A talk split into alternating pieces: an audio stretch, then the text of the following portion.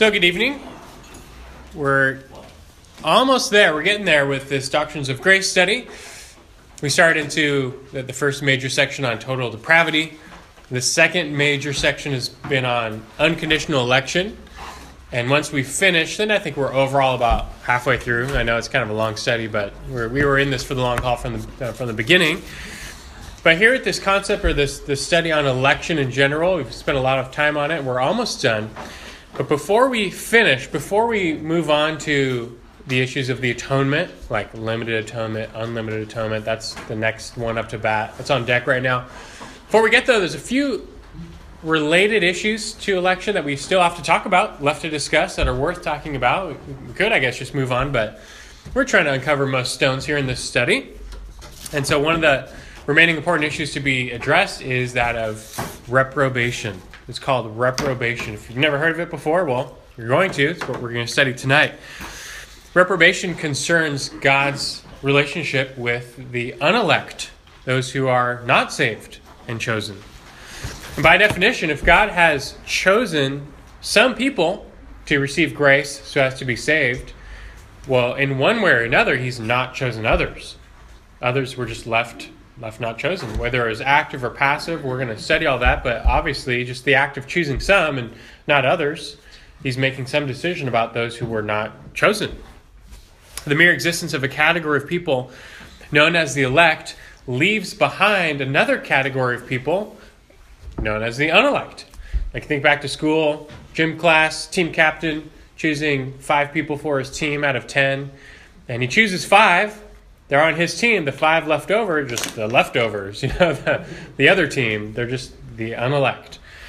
And so the fact that some people are chosen for salvation and some are not, that the, the fact of that is pretty clear, pretty straightforward. It's part and parcel with the definition of election that some are unelect. So we have this category of unelect, but it leads to questions about these people who were not chosen. Some questions we want to address here, like how, how did God make his choice of the unelect? Was it actually a choice? He, he really chose them actively, or was just passively? He passed over them and they just were left over? What is God's relationship to the unelect? Did God actually make them unbelieving? I mean, since they were not chosen, did God actively create them for the sole purpose of being destroyed and being objects of his wrath or not? And is God's repro- reprobation unconditional? Remember, we talked about God's election being unconditional? Was his reprobation likewise unconditional or not? Did God actively predestine the unelect for damnation or did he merely pass over the unelect? We're going to find out. Want to give these to David? Now, it's worth pointing out here at the outset that you know, the same questions and the same objections people have concerning election, all the same ones come up with reprobation, because you can see how obviously the issues are related here. In fact, Arminians, they often, though, they concentrate their attacks against Calvinism right here, oftentimes with the doctrine of reprobation. It's because it's easily warped, twisted, misconstrued they build up a straw man argument uh, in view of God that turns God into some monster. And that straw man is easily torn down, and so they can quickly write off like reprobation. I mean, that's not true, clearly. So election must not be true either. And that's often how it goes. So you hear this claim that you know Calvinists believe in this God who takes perfectly good people and arbitrarily makes them evil just so that he can damn them forever and which of course is not true, but so the straw man goes. Now, to be sure, this this side of it, reprobation, God's relationship to the unelect, this probably is the most hated aspect of all of Calvinism. It boils down to this fact, though, for by Arminians at least. You know, you have a loving God. He has the power to save everybody. He's got the power. He has the ability, but not all are saved. We all believe that. He's got the power to save all, not all are saved. How do you make sense of that? And he's loving. So how do you how does that all fit together? How do you how do you explain that? You just can't get around the fact of it. But for Arminians, their entire system was designed and created to explain that and really to explain it away. They're trying to uphold the love of God. We, have talked about this. That God, you know, is a loving God. He really wants to save everybody, but his hands are tied. they believe by by our will. God is, is bound by our will. He won't work against our will. He made us creatures with free will, and He can't work against that. So even if we choose to reject Him and go to hell forever, He's going to respect that decision and, and let us go. So God is not, in the end, through all that we've studied, we found they don't really believe that God is actively destining anyone for salvation or otherwise. He's just responding to us and our will. And so God is off the hook, so it goes, of really damning anyone. People damn themselves and a loving God. He wants to save everybody, but he just he can't. Well, we've already covered uh, plenty of time the problems with the Arminian understanding of election, but it all applies here to reprobation, so it's just worth quickly repeating. By way of a, a brief recap, Arminians are in the same boat namely that their God is still on the hook for for damning billions of people. They just can't escape the fact that because God chose to create this world, the fact that He's the creator, He made everything, and He know He knew full well what would happen. I mean, they make a big deal out of foreknowledge, right? So God certainly knew what was going to happen.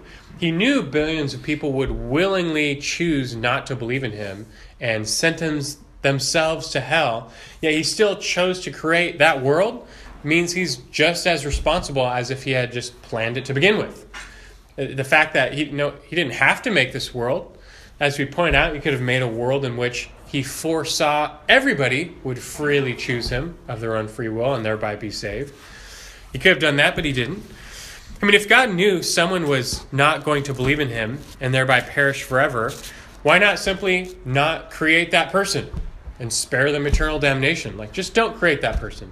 All the unelect, just don't create them and spare them eternal damnation. Why wouldn't you do that? See, the fact that he still created this world, he's still responsible as if he had planned it all to begin with. They're in the exact same boat. And uh, a little quote here. You know, for the sake of time, we won't read it, but just for your own edification, an excerpt here from Loraine Boettner's classic work on the Reformed doctrine of predestination. It's all recap, so we don't really need to go over it, but I figured I'd include it for you. Your own edification, you can read later. Just a good way of summarizing how, you know, they're, they're in the same boat. The problem with them, though, is that to try and get out of it, they just diminish God's sovereignty, God's power, God's foreknowledge. They have to diminish something about God to explain it. Whereas Calvinists, they just simply understand look, God is supreme. He's planned all things, He's purposed all things according to His will. And you know what? He's still loving, even though all are not saved.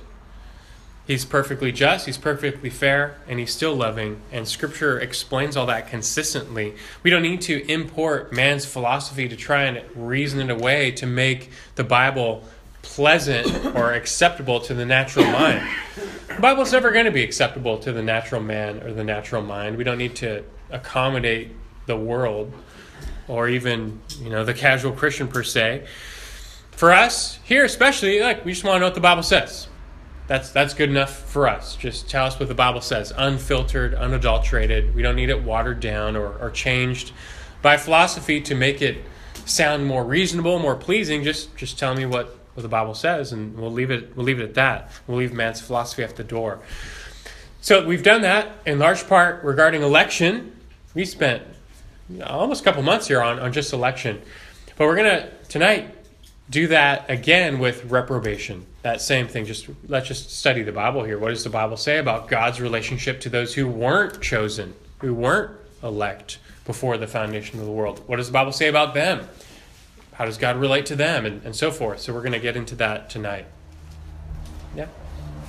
If God condemned everybody to death, He's just.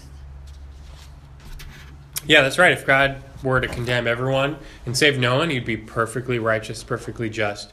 And that's a thought to keep in mind that we'll revisit as well. Now, we'll start with just uh, some basic you know, definition, explanation of reprobation. I imagine that for some of you, it's actually a new concept. Maybe you've never heard of it before. It's used, you know, mostly in, I guess, theological circles, so it could be new to you. And so, basic definition. Again, it, it it's all about God's relationship to the unelect. Election, we're normally talking about his relationship to the elect, obviously. And so, first, election, by way of review, can be defined as God's decision in eternity past to set his special love, his unconditional love on some people according to his free will and to save them by his grace. It's unconditional election as we've studied. Now, on the flip side, reprobation may be defined as God's decision in eternity past to pass over others, leaving them in their sinful state and punishing them accordingly per his perfect justice. It's, it's a decision one way or another.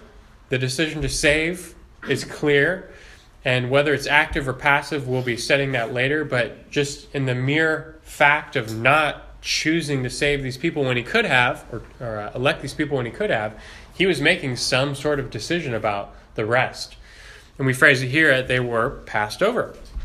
They were left in their sinful state and punished accordingly as sinners receiving the just penalty of sin. Now, we've referenced several times the Westminster Confession of Faith, a very classical and reformed statement of faith. And so in chapter 3, their article 7 concerns reprobation. Just, eh, just for your edification, throw it out there. Can't hurt, right? They, they, they put it this way They say, The rest of mankind, God was pleased, according to the unsearchable counsel of his own will, whereby he extends or withholds mercy as he pleases, for the glory of his sovereign power over his creatures to pass by, and to ordain them to dishonor and wrath for their sin, to the praise of his glorious justice. It's, it's wordy, and that's just kind of how it goes. There's a lot in there, but it's actually quite good, and we won't go into it right now, but you'll see as we go on throughout tonight how the bits and pieces mentioned in there, uh, they all, they all are, are pretty accurate, and we'll see them expounded throughout. But you know, they put it the same way that God, according to His will, He passes by some and He leaves them in sin and gives them the just wrath due to sin. In short, like we said before, the fact of election necessitates some form of reprobation. If the elect are those whom God chose and predestined unto salvation, by definition, God was making some decision and not choosing the rest. The fact that the unelect were not chosen to receive salvation by grace, it does mean their fate was sealed in one way or another. The fact that they weren't elect and God was going to leave them, and, and since we know about total inability, man can't save himself, God was effect, in effect sealing them in that fate. The unelect have no, you know, in God's perspective, chance of being saved, so to speak. God had the power to save them all, but He passed them by. Just imagine going to a dog pound.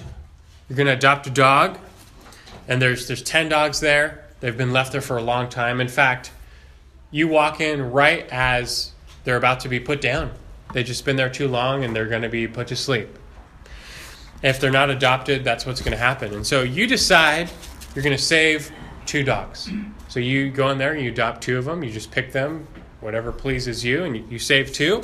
And those two dogs, they're elect. You've chosen them. You have you have saved them by your will. The other eight, though, they're they're left behind, and your act of choosing those two, you have passed over the other eight, and you have sealed them in their doom. You have condemned them. But you can see though, and we'll see this really unfolded later. There, there's a difference though. The act of choosing is not quite the same as the act of passing by. You you weren't actively condemning them. You didn't have to. They were already condemned just by their circumstances. And, and there is actually a difference between God's act of choosing to save some and his act of passing by. They're not parallel, they're actually different, but we'll see that more and more. Either way, though, when people hear about this, that God passes some people over, even though he has the power to save all, they most often respond that that's just not fair. We've already covered a whole a couple of lessons responding to those objections not fair not just. Again just remember everybody's in that boat. The arminian is in the same boat that you know god had the power to save all and create a world where all are saved and he didn't. So that's not fair. They have to answer the same objection. Just remember that. And even though we dealt with the objections just point out a few things here. Just primarily remember all those who are not chosen for salvation they still get what they deserve. Mean, they're still getting precisely what they deserve. God's being perfectly just and fair in condemning them for their guilty sinners. Reprobation does not mean that God finds men good and just, then then arbitrarily decides to make them evil and sinful just so that he can judge them and be glorified in his wrath. That, that's not that's not what it is. It's not like God found Pharaoh. Hey, Pharaoh, he's a good guy, but I'm going to harden him and make him evil so I can be glorified through my wrath. That that's not the picture. That's not how it works. Rather, reprobation involves God finding people. They're already sinners. They're already evil. They're already depraved and wicked and lost. That we've studied that with original sin and total depravity.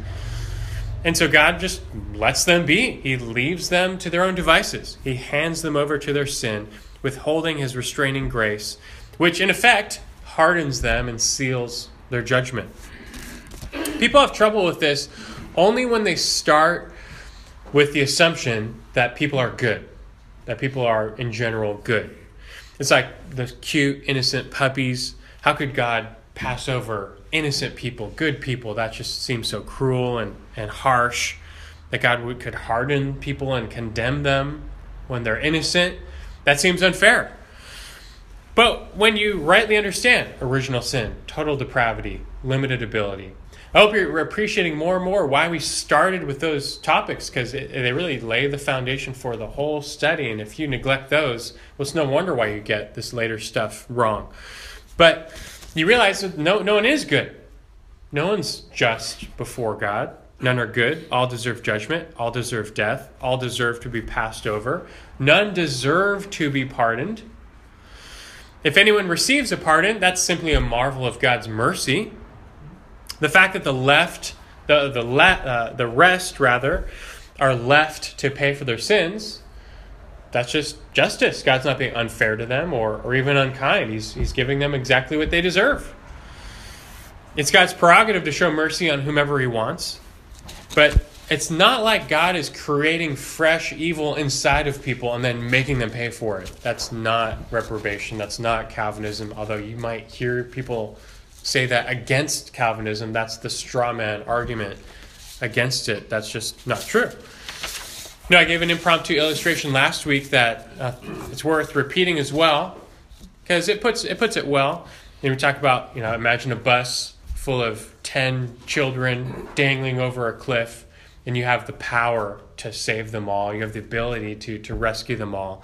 In fact, imagine all ten are your children and you have the ability to save them all, and you, you save five, you let the other five go. I mean, that, that's, that's crazy. You, you'd be a terrible parent. You might even be prosecuted. That's cruel, that's harsh, that's unloving. What kind of a parent would do that? You have the chance to save all 10 of your kids and you don't. That, that sounds terrible. And that's a lot that's how a lot of people conceive of election and reprobation, which is why they reject it, because they can't stomach such a cruel God. There's no way that's that's real or that's true. And so they just reject it. But you see, that's not an accurate representation or illustration of election and reprobation. Instead, like we mentioned a little bit last week in passing, just imagine a, a, bus now filled with 10 convicted murderers, rapists, and pedophiles dangling over the cliff. In fact, all 10 of them were on the way to death row where they were all going to be executed for their crimes. And so that bus is dangling over the cliff. How do you feel now? Are you as concerned as before? I mean, would you be terribly troubled if all 10 of them perished? Probably not. Some of you might even be thinking, like, well, you know, let them go. Let them go. They're going to get what they deserve. They were going to perish anyway, justly, for their evil crimes. If any, if any were saved, it would just be an act of pure mercy and grace. They, they certainly didn't deserve it. They, they all deserve to go down off that cliff.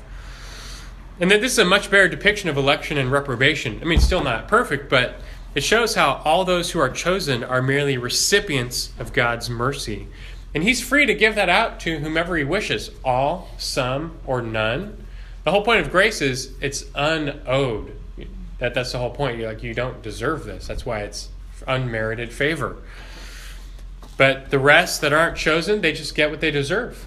They did the crime, they're guilty sinners, and God will just deal with them justly, perfectly just. Nobody has a claim on God's grace.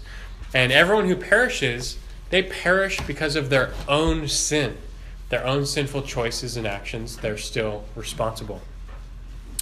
Now, hopefully this is starting to make some sense, starting to click for you a little bit. At least maybe you're tracking.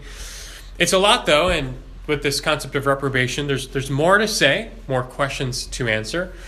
But to continue and to help, let's just start diving into some passages that teach this, that explain this, answer some questions. And of course, the most prominent passage that teaches this stuff, reprobation, is Romans chapter 9. So why don't you open your Bibles there now to Romans chapter 9. I mentioned a while ago we'd be back here. We'd get into this stuff back to Romans 9, and well, here we here we are. Back in Romans 9.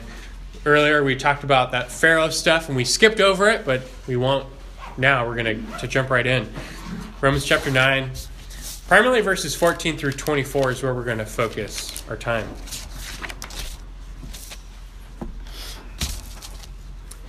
Now, if you remember, earlier we had studied a this. In the chapter, on, Paul taught on unconditional election using Jacob and Esau's illustrations.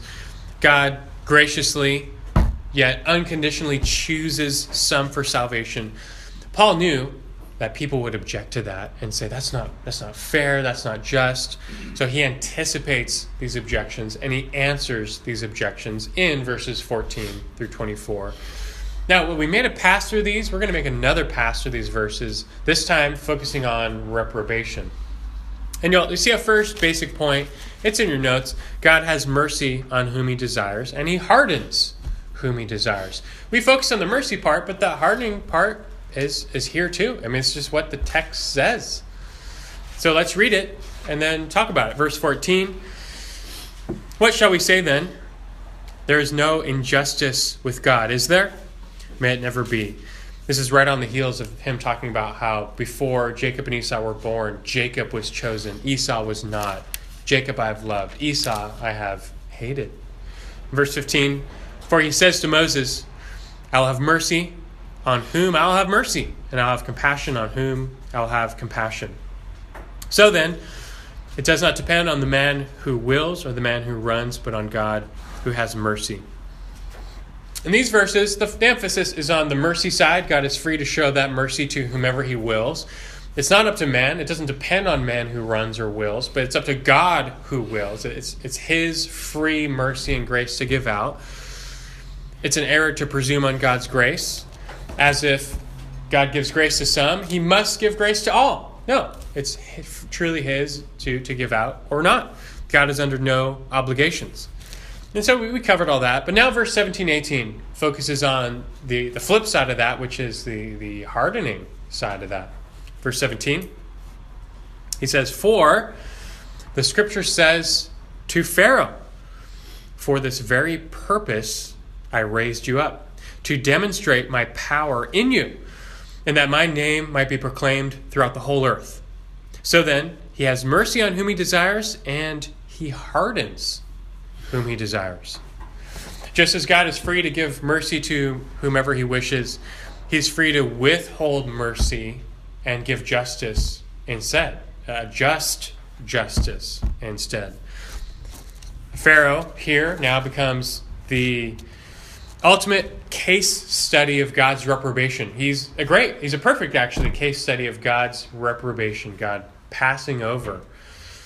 And let's talk about this more. Let's let's pick on Pharaoh, use him as our example here. Paul does it, and we can as well. Notice first, it says here that God was working out his purposes in and through Pharaoh. Proverbs 16, verse 4 says, the Lord has made everything for its own purposes, even the wicked for the day of evil. Which just means everything is made for God's purposes, even the wicked for their day. That you know, the, the day that Pharaoh did a lot of evil against Israel, that was part of God's plan. God raised him up for that purpose, that his, his name might be magnified through Pharaoh's deeds. Uh, Joey, a question or comment um, there? It was more of a comment. It just interesting when you talk about how people have more of a visceral response to the idea of reprobation here. Mm-hmm. But when I every time I've come across Romans nine when I read it, when it says Jacob have loved, Esau have hated, talk about how God that hate is not necessarily like a like a like a, a burning hatred. It's I was told it's um, something to do with like a God uh, more of a choosing aspect, I guess, in that respect. But here, when verse 14, when Paul says, What shall we say that there is no injustice with God? From my perspective, I see how Paul's anticipating a, a response to that as, well, that's not fair. And that's like the whole point where if God here is choosing two separate nations, people don't seem to have an, an issue with God electing Israel and not electing other nations. They go, oh, okay, that's totally cool. But here Paul's anticipating somebody responding saying that's not fair. Mm-hmm. So if Paul's talking about nations here, I can't see that being being the being the conversation because every person I've ever talked to about the discussion of election has this response. Well, that's not fair. So that's why when I read this, I only see it as two elect, two elect people, not nations at that point. If that makes sense. Yeah, well, I mean, nations is part of it. It's in the context because he's talking about Israel as a chosen nation, explaining with their hardening. So there is a national element to it that you know Jacob inherited the promises by grace. But at the same time, remember, nations are comprised of individuals, and you can't separate the two. A nation or the church is not an empty class; it's comprised of individuals who themselves are elect inside of it. So yeah, your good comments. I get what you're saying. Uh, and I think earlier in the chapter there is more of a national bent, but it, it, you're right in the sense that after talking about Jacob and Esau, he makes it a personal issue, and he's talking. He goes on to use them as an illustration of personal election, and he almost goes on a tangent about election. He doesn't actually return to the national issues about national Israel and their salvation until, till uh, largely chapter uh, 11 to 10 and 11. So, yeah, that's why 9 is so relevant to personal election and reprobation because that's what Paul does. He, he goes off a bit at tangent, just explaining election and reprobation in general. And he'll later come back around in chapter 10, 11 to reapply it to the nation of Israel. So national stuff is not divorced from it, but it's also right to see him teaching on personal election and reprobation as well. Which again, they're, they're one. They're not one and the same, but they, they go together because a nation is just a collection of individuals. But yeah, no, good stuff. Good comments. Now, it mentions verse 17, he says, For this purpose I raised you up. Speaking of Pharaoh, what's the purpose? We may remember that the Exodus, the Jews were enslaved in Egypt. And the Exodus was a major event where you have these powerless Jews, these slaves, yet they defied the mighty Egyptian empire. The Jews were to receive no credit, though, because their God did it. God did it on their behalf. They just went along with it. I mean, God delivered them with his mighty arm. In fact, Pharaoh was vehemently opposed to letting the Jews go, and each time he wouldn't let them go, it just gave God a greater occasion to display his might through the ten plagues and eventually the Exodus itself, thereby magnifying his name against all the, the whole army that chased after them. Still, Israel went free, and that just magnifies God's name. So, the, the purpose for this was the magnification of God's name and glory. In a way, you can think of it this way regarding Pharaoh there, there's no superheroes without supervillains. And Pharaoh, God raised him up as like a supervillain. That God could be the superhero of his own story. God does all things for his own glory, rightly so. And he raised up Pharaoh to oppose Israel that his own power and glory might be magnified. But wait there, you hear this, and you might think, wait, does that mean God made Pharaoh into a bad guy just so he could raise him up, knock him down easily, and take a victory lap. No, that's not the picture. Pharaoh did fit into God's plan, yes. His role was ordained according to God's purposes, yes. But God did not make Pharaoh evil or make him do evil so that God could glorify his name. And so you're, you're going to wonder what is okay. What's what's what's up with the hardening then? What's the nature of this hardening, which is spoken of in verse 18? What does it mean to say that God hardened Pharaoh? Tangent, but a worthy tangent. So we're going to do it. Number uh, the second point here: reprobation involves God hardening the wicked. Reprobation involves God hardening the wicked, but that definitely needs to be explained, and so we're, we're going to do that uh, right now. Do you have a, a hand jar or just no? Okay. So there are other examples of God hardening the hearts of the wicked. Just in, in brief, I'll read some of them for you. Deuteronomy 2.30. Say, uh, Moses mentions, oh, Sihon, king of Heshbon, was not willing for us to pass through his land, for the Lord your God hardened his spirit and made his heart obstinate in order to deliver him into your hand as he is today. Talking about as they were on their way to the promised land. Joshua 11:20, the conquest, you have all the nations in the land and Joshua 11:20 says, "For it was of the Lord to harden their hearts, to meet Israel in battle in order that he might utterly destroy them, that they might receive no mercy, that he might destroy them just as the Lord had commanded Moses." Uh, a quick side note remember about the conquest the nations who were living in the land before israel they were actually super wicked pagan nations and the conquest was partly god giving israel the land but also partly god judging these super wicked nations through israel as being his sword and god it says we'll talk about what it means but it says the lord hardened their hearts that they would not flee or they not, would not join up with israel but they met them in battle that they could be destroyed and wiped out. 1 Samuel 2:25 speaks of Eli's sons. It says if one man sins against another, God will mediate for him. But if a man sins against the Lord, who can intercede for him? But they would not listen to the voice of their father, for the Lord desired to put them to death. Eli was trying to reason with his sons to change their ways. He had two super wicked sons, if you remember, in the days before Samuel. But they wouldn't listen. And it gives us a little insight that part of the reason they wouldn't listen is it, it, was not part of the plan. God desired to put them to death, and they would soon thereafter die. Then you have Second Thessalonians 2.11. Talks about the tribulation and people alive in the tribulation who come to follow the beast, the Antichrist. Why? Well, Second Thessalonians 2.11 says, For this reason, God will send upon them a deluding influence so that they will believe what is false and not be saved. In that tribulation time, God, it's unchecked time of Satan and demons, and the restrainer is removed, and those people will just be deceived, uh, and they will all come to worship the beast, believe in, in the Antichrist. And God gives them over to do that through removing the restrainer. And then there's even Romans 11. Flip the page to Romans 11, verse 7. Here, you know, like Joey mentioned, this is actually where he comes back, talks about the nation of Israel, and in fact, they too were hardened. You know, once the Egyptians were hardened while the Jews went free, now the Jews themselves are being hardened.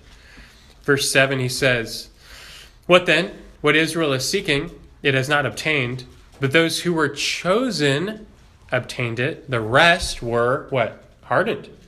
He says, just as it is written, God gave them a spirit of stupor, eyes to see not, and ears to hear not, down to this very day.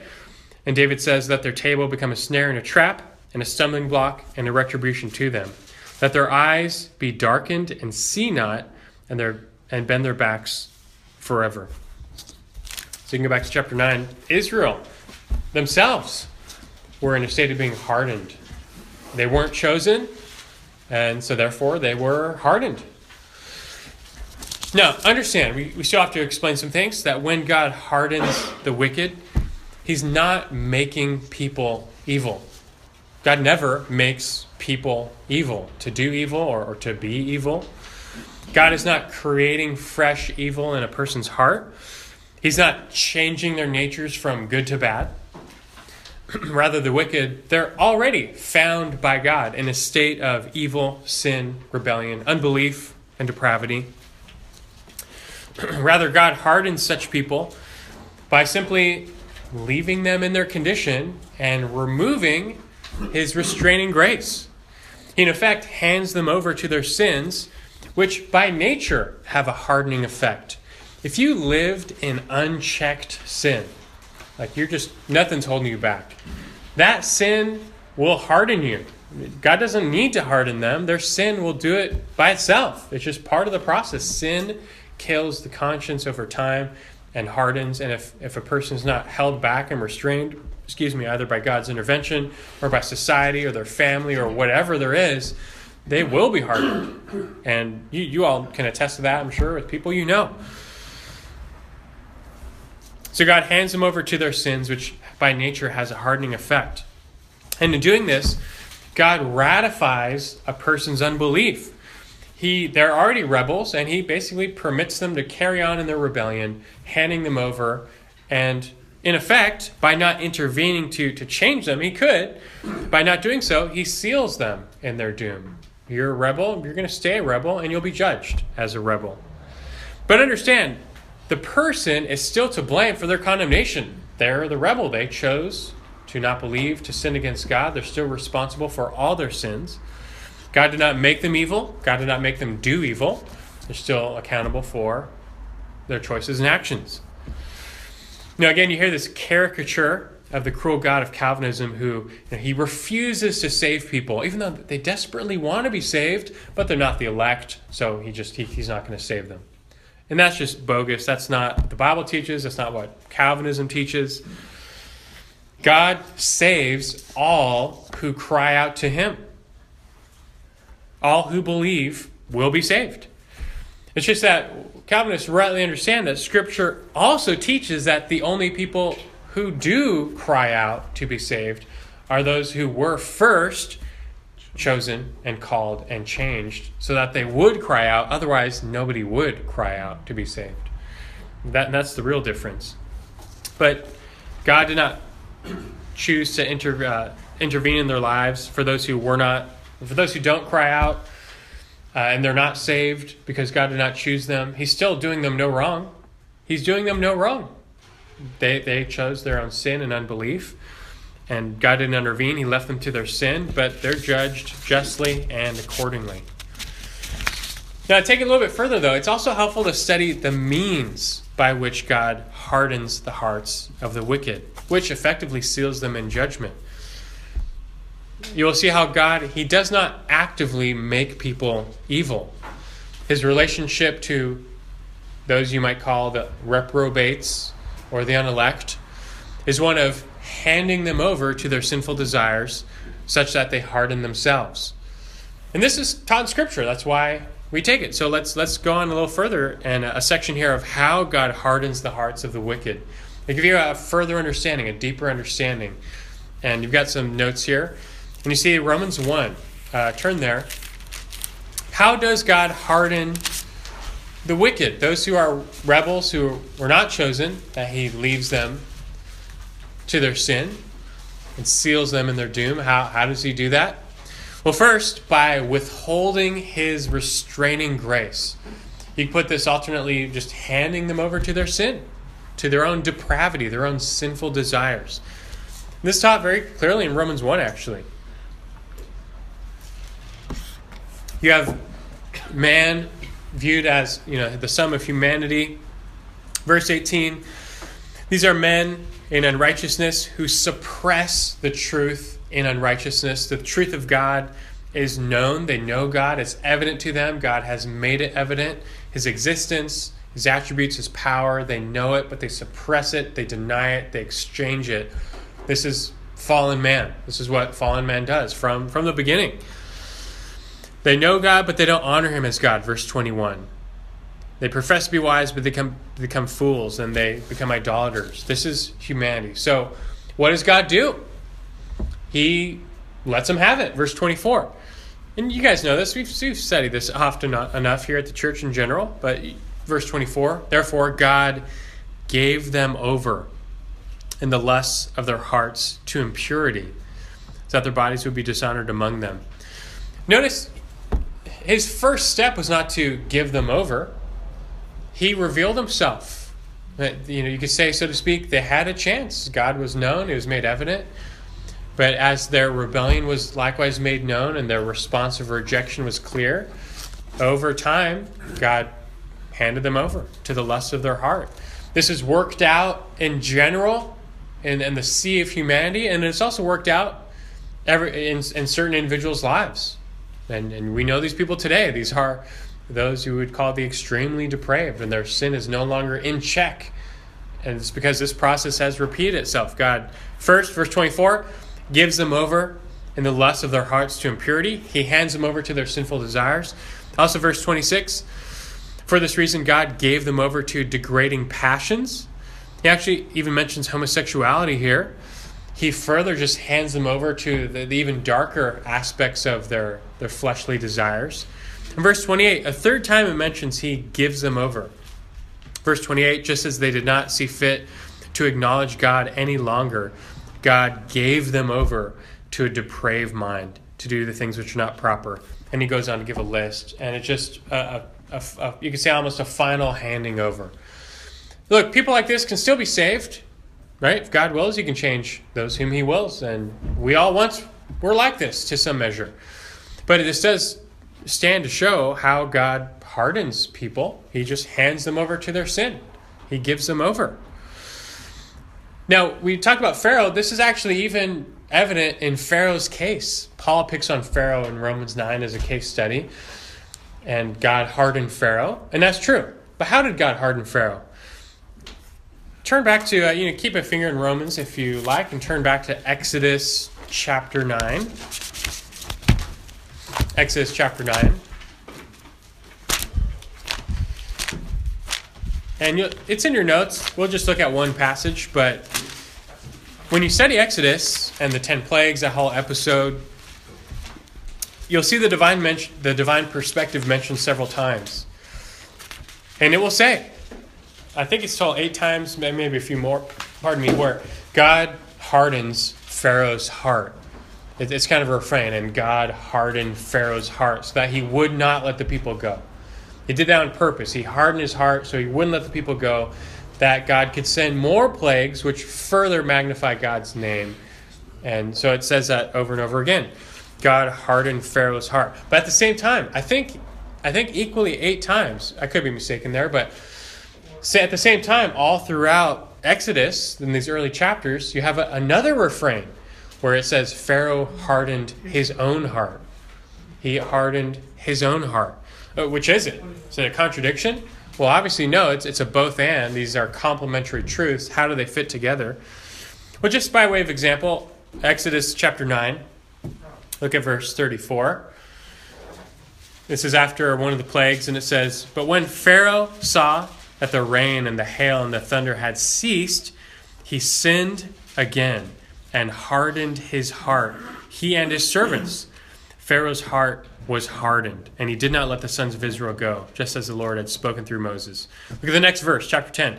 Then the Lord said to Moses, Go to Pharaoh, for I have hardened his heart, and the heart of his servants, that I may perform these signs of mine among them, and that you may tell in the hearing of your son and of your grandson how I made a mockery of the Egyptians, and how I perform my signs among them, that you may know that I am the Lord. Right? If God wanted to, he could snap his fingers, the Jews are free.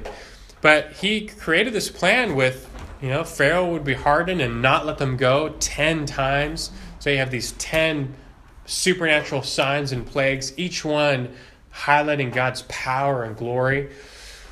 But which is it? Like it just said, Pharaoh and his servants hardened their own hearts, but then God says to Moses, Hey, I hardened their hearts. Which is it? Well, the fact that it says both leads us to believe that Pharaoh was hardening his own heart.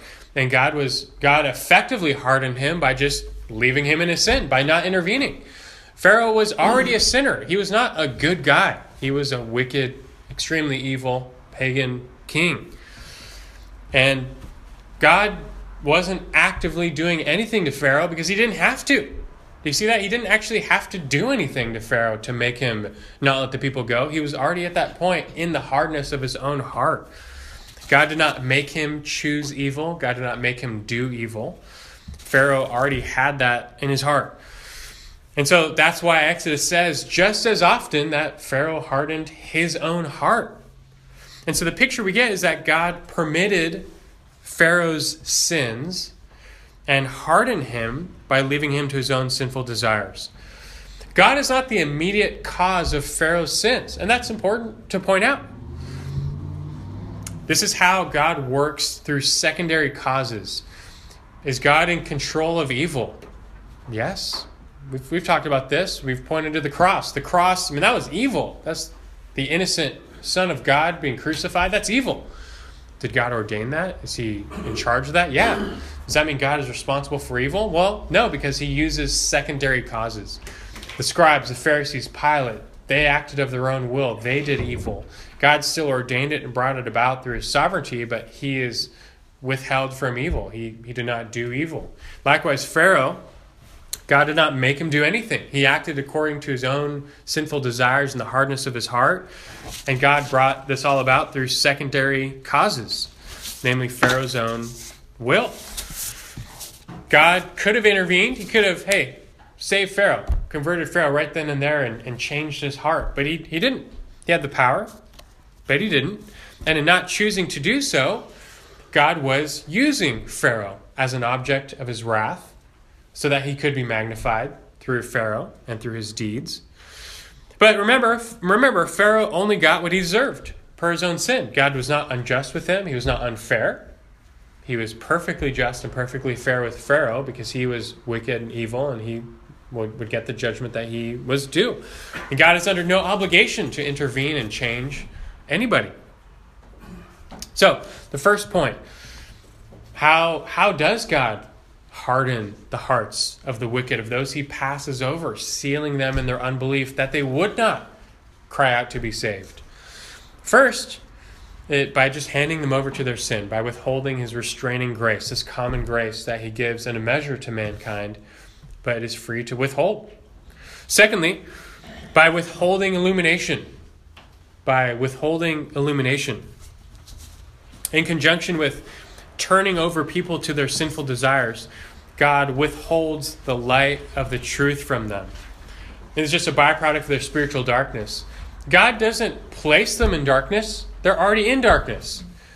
He merely, and, and the light shines, He lets the light shine in the darkness, but there's a veil over their eyes, and God merely doesn't lift the veil. This is how He hardens people. You see how He's not actually actively doing anything because He doesn't need to. They're already in darkness. There already is a veil over their eyes. The light is there, the light is shining, but they can't see and be saved because the veil remains over their eyes until God lifts it. And if He doesn't, then they won't see and be saved. Joe? Opposite example is the thief on the cross. Mm-hmm. Was saved just in that. Just in time, and God God showed him the light just in time. So turn to Matthew 11, a few verses to show you this God withholding illumination. Matthew 11. I'll read as you're turning John 12, that passage you have there, 39 through 40. It speaks of those who weren't believing Jesus, and John explains why, why don't they believe in Jesus? And it says, For this reason, they could not believe. For Isaiah said again, that God has blinded their eyes and he hardened their heart so that they would not see with their eyes and perceive with their heart and be converted and I heal them. This is just a fact of scripture that it was part of God's plan for Israel to reject their Messiah and not be saved. Right? I mean, can you can you really dispute that? That was part of his plan. I, I trust that's super clear in Scripture, and that's Romans nine through eleven. That's what he's explaining. In fact, well, how, how did Paul do, or how did God do that? He didn't make Israel unbelieving. Christ, their Messiah, was there. He just didn't lift the veil from their eyes, and they acted accordingly in their own sin, in their own unbelief, their own rebellion.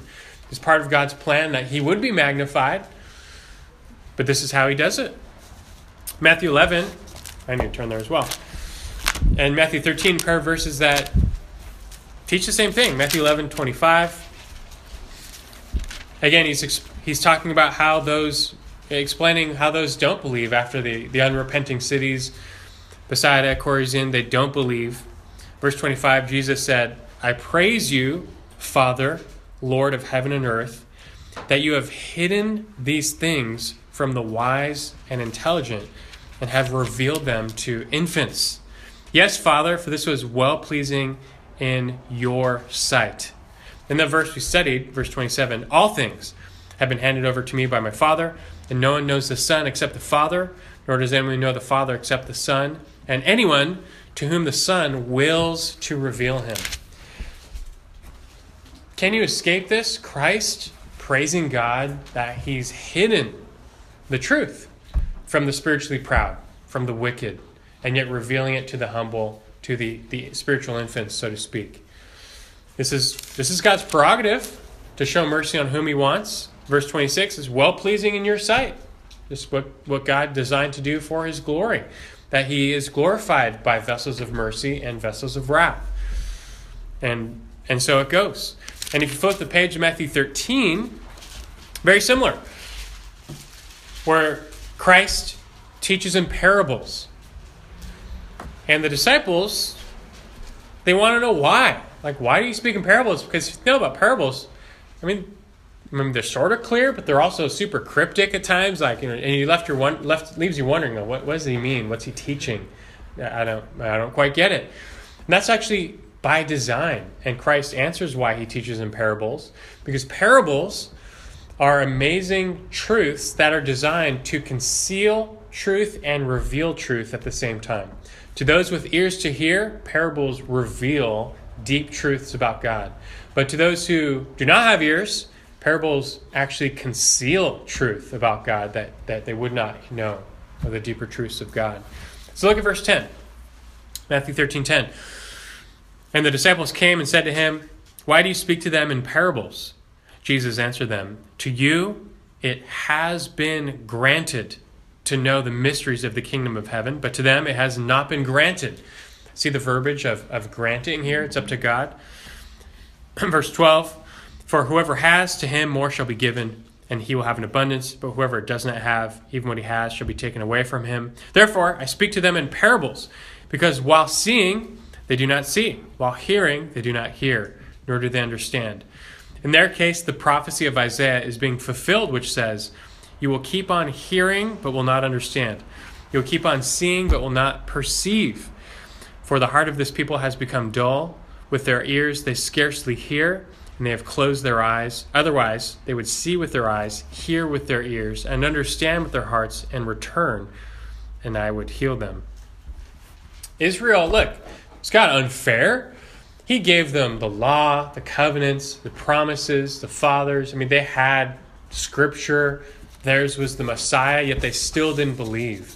What God gave them everything, and in their own rebellion, they didn't believe. And so, and and, and having the little they had, it will be taken away from them, and they will be judged because that's what they deserve.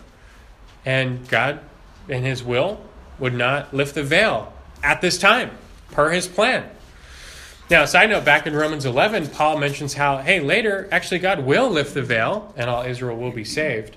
But for now, he won't. And such is Israel's national hardening. It's Romans 9 through 11. In fact, just listen, 2 Corinthians 3.14 in your notes, it says, Paul talks about Israel. He says, But their minds were hardened. For until this very day, at the reading of the Old Covenant, the same veil remains unlifted because it is removed in Christ. And talks about how the veil is over their eyes and they can't see Christ and be saved until God opens their eyes and lifts the veil. And so it goes.